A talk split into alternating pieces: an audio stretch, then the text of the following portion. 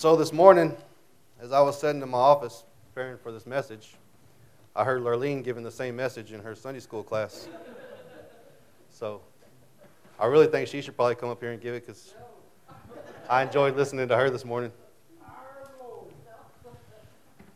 So as we prepare to honor Jesus next weekend, I want to look at the Gospel of Luke and John the Baptist. See, I enjoy reading Luke because it contains a lot of details that doesn't appear in the other Gospels. Luke was a doctor and he was very educated, so he was very detail oriented. So there are many miracles that Jesus performed and many parables of Jesus that aren't mentioned in Luke. And there's also several women that are mentioned in Luke alone. And it's also the only gospel to give an account of the birth of John the Baptist. But I want to start in the Old Testament. I want to start with Malachi 4, verses 5 and 6. It says, Behold, I will send you Elijah, the prophet, before the coming of the great and dreadful day of the Lord. And he will turn the hearts of the fathers to the children, and the hearts of the children to their fathers, lest I come and strike the earth with a curse. So remember that because it's going to be important later on.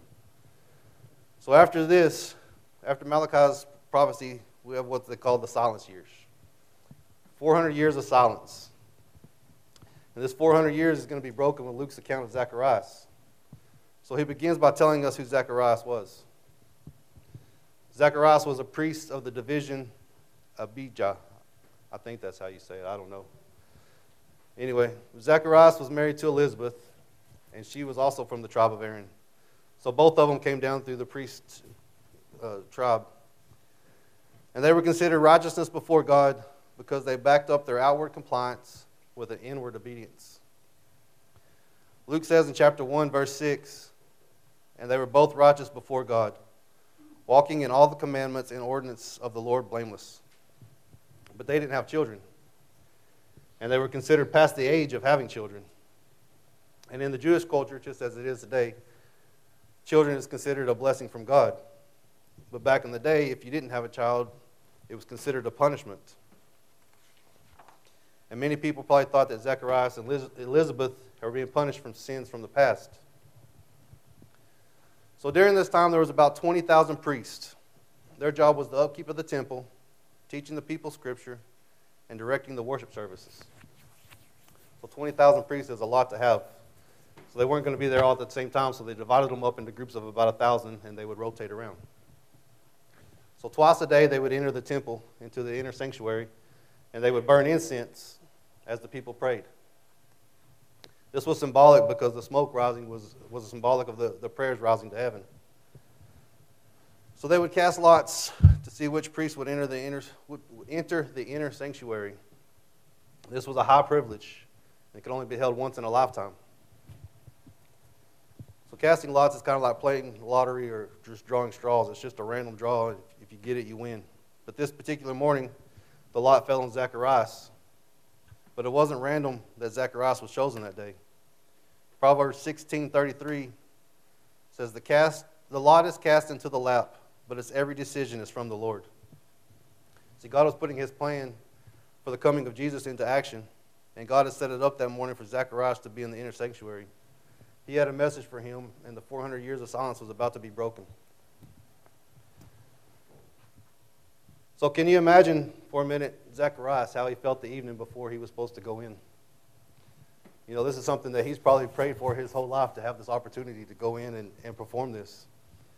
But he was also probably thinking about Aaron's two sons that had died from when they went in and didn't perform the ritual right. So, you know, that's just going to be a mixed feelings of rejoicing and fear. So the morning comes, and Zacharias enters the inner sanctuary where he's to burn the incense. the people begin together and start to pray. Zacharias was alone. He's in the place of God's presence, and no one else was allowed in there. See, I love to go down here to our prayer room in the mornings and pray.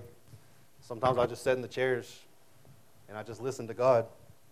It's peaceful, it's calming, it's silence. And I can imagine that's how it was for Zacharias that morning. Well, then all of a sudden, the angel of the Lord appeared. And when Zacharias saw him, the Bible says that he was filled with fear. Can you blame him? His first thoughts were probably, what did I do wrong? I know every job I've ever had, when I got called into the office, my first thoughts was, man, what I do? What I do? What I do? All the way down there. I worked at uh, when I was working at JCAM, we'd have our meetings out at Kinder Morgan. That was like 15 miles from where our office was. And my boss told me one day, he said, after the meeting, he went over and whispered to me, he said, I need to see you in the office. Man, I had a 15 minute drive thinking about all the things I've done wrong. And I couldn't figure out, man, what am I doing? What do I do? Then I got there and it was nothing. So we always think the worst when, anyway, that was just a side note. I don't know why I went there.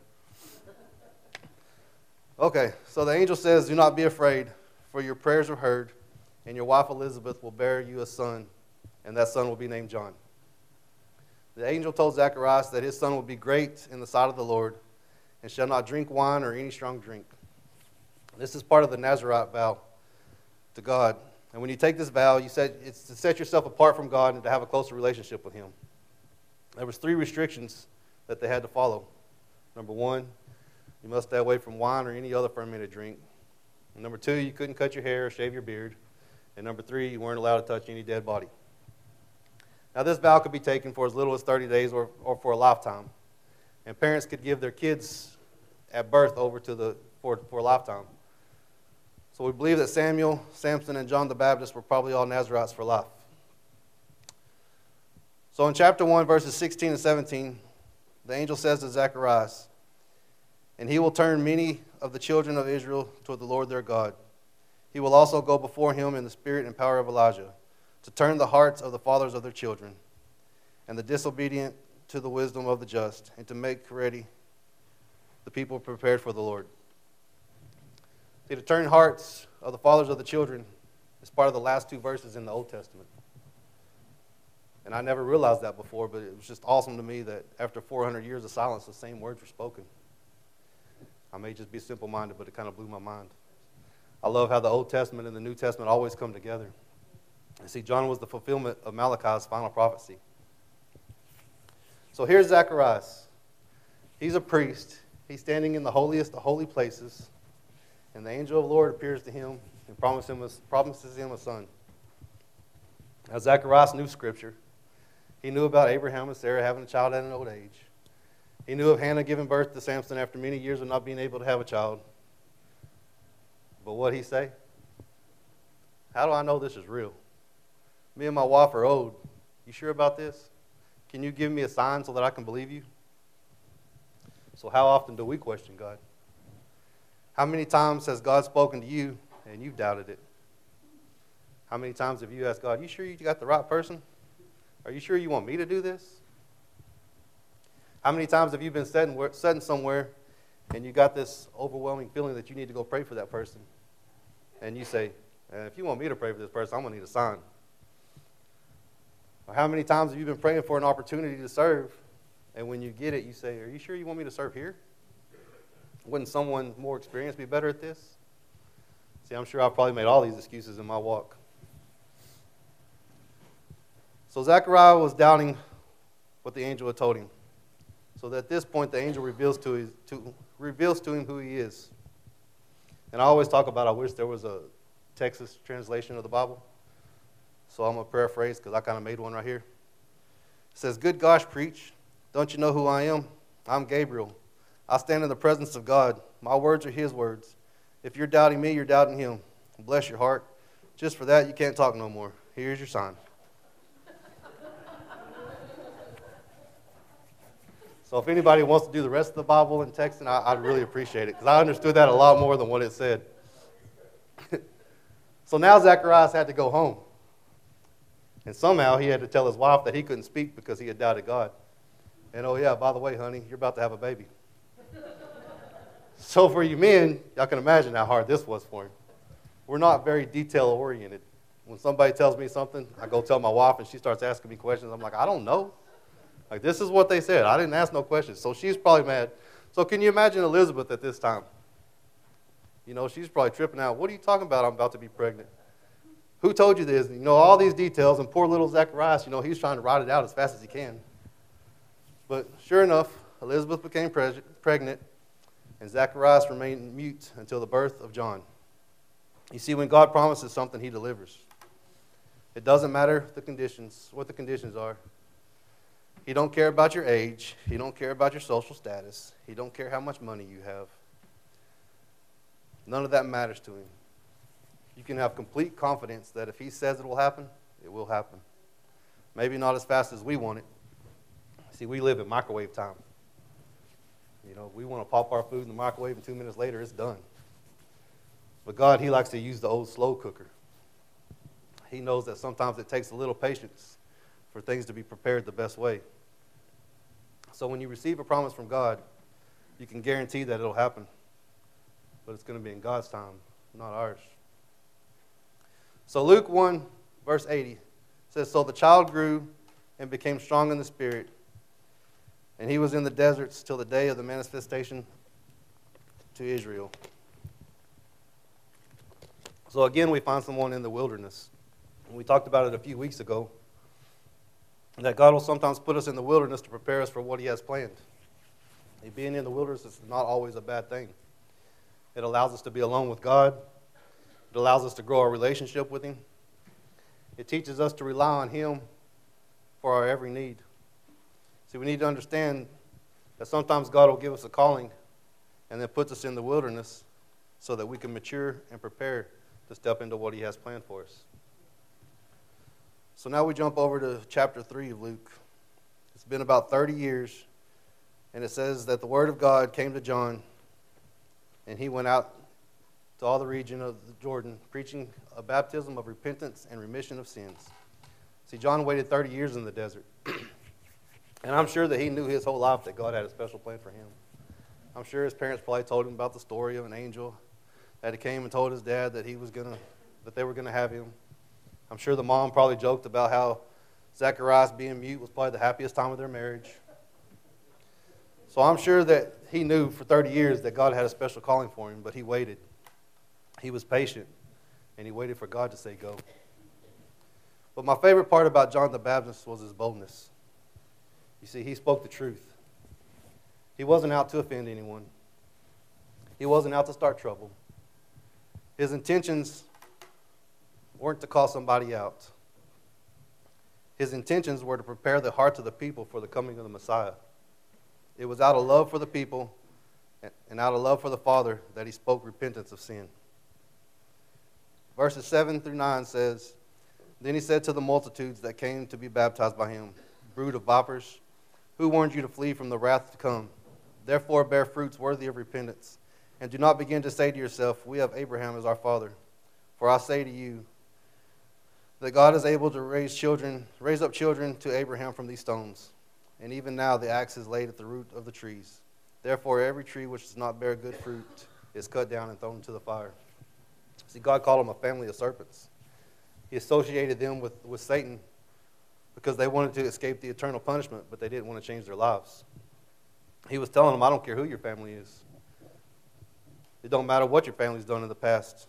A relationship with God is not something you can pass down from generation to generation.